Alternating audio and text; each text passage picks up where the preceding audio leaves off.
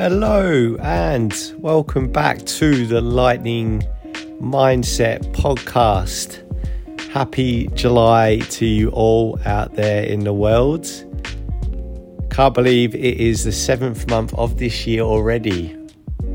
Time is absolutely flying. I uh, hope everyone has had an absolutely wonderful week so far. I am currently up in the Gold Coast. Uh, it, had, it has been raining pretty much the whole time I've been here, um, but uh, but it's nice, nice to have a little trip up north. Uh, marathon begins tomorrow, so I'm recording this one on Saturday, but the Gold Coast Marathon begins tomorrow. So, um, yeah, big shout out to everyone that's taking part in that. Should be a wonderful day, loads of good people, should be a wicked event. So, best of luck to all of the competitors. Probably when you hear this, you've probably already already raced. Um, so I hope the the race went strong and your recovery goes really well too. Uh, I want to say a big thank you for all of your feedback from the previous week on the winter meditation. Uh, I know it's helped a few of you, which has been really good. Uh, so thanks, thanks again for for sharing sharing your feedback on that. And yes, going to dive into this week's episode.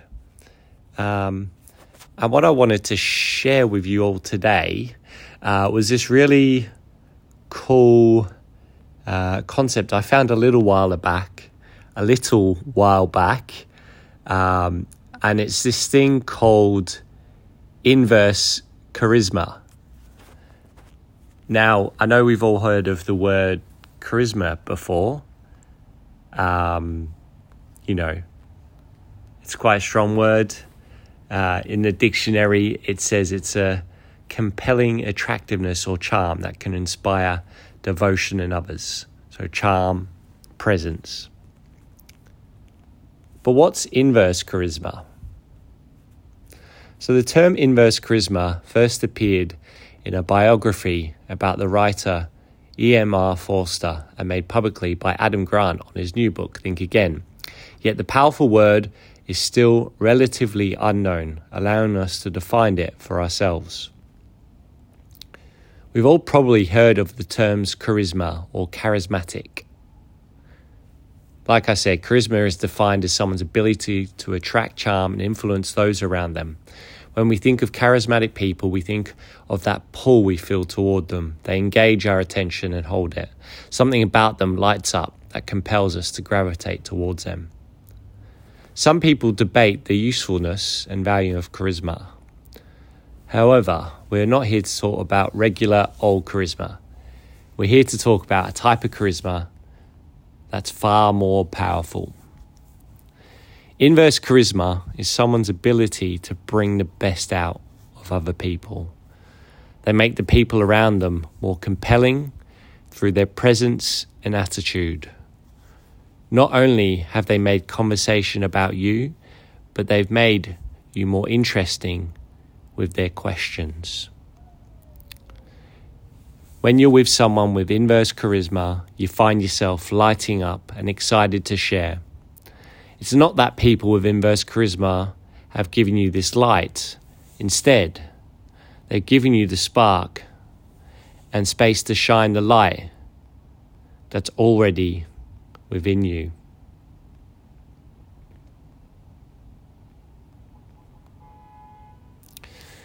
In his book, Think Again The Power of Knowing What You Don't Know, psychologist Adam Grant discusses the importance of listening and presence when interacting with others.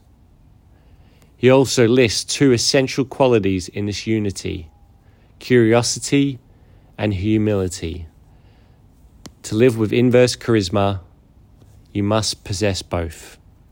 People with inverse charisma aren't just good at asking questions, they genu- genuinely want to learn about your answers.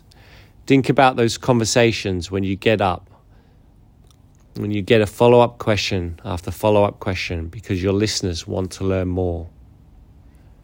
When we feel this authentic curiosity in what we're doing, it's difficult not to get excited to share more. The second important quality hum- is humility. Humility comes through in someone's willingness to keep an open mind about what they're hearing. They must demonstrate the humility to step back, allow someone else to lead their conversation, and withhold their judgments. Now, inverse charisma shouldn't be confused with berating someone with questions and shutting down any personal opinions. It's a human interaction. After all, and humans come with opinions and ideas. People with inverse charisma don't hold back everything they want to say. Instead, they suspend any judgments as they listen.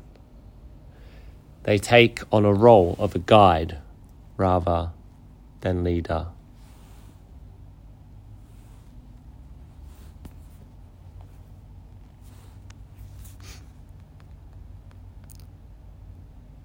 Too often we feel defensive or fearful of speaking our truth. Our need for belonging flares up and our fear of rejection stifles our authenticity. We feel vulnerable. People with inverse charisma build a bubble of acceptance through their curiosity and humility. They don't just listen, they encourage someone with their presence, affirmations, and further questions. In doing so, they form a pocket of trust. According to Adam Grant, experiments have proven that interacting with an empathetic, non judgmental, attentive listener, people less pe- made people less anxious and defensive, he writes in his new book.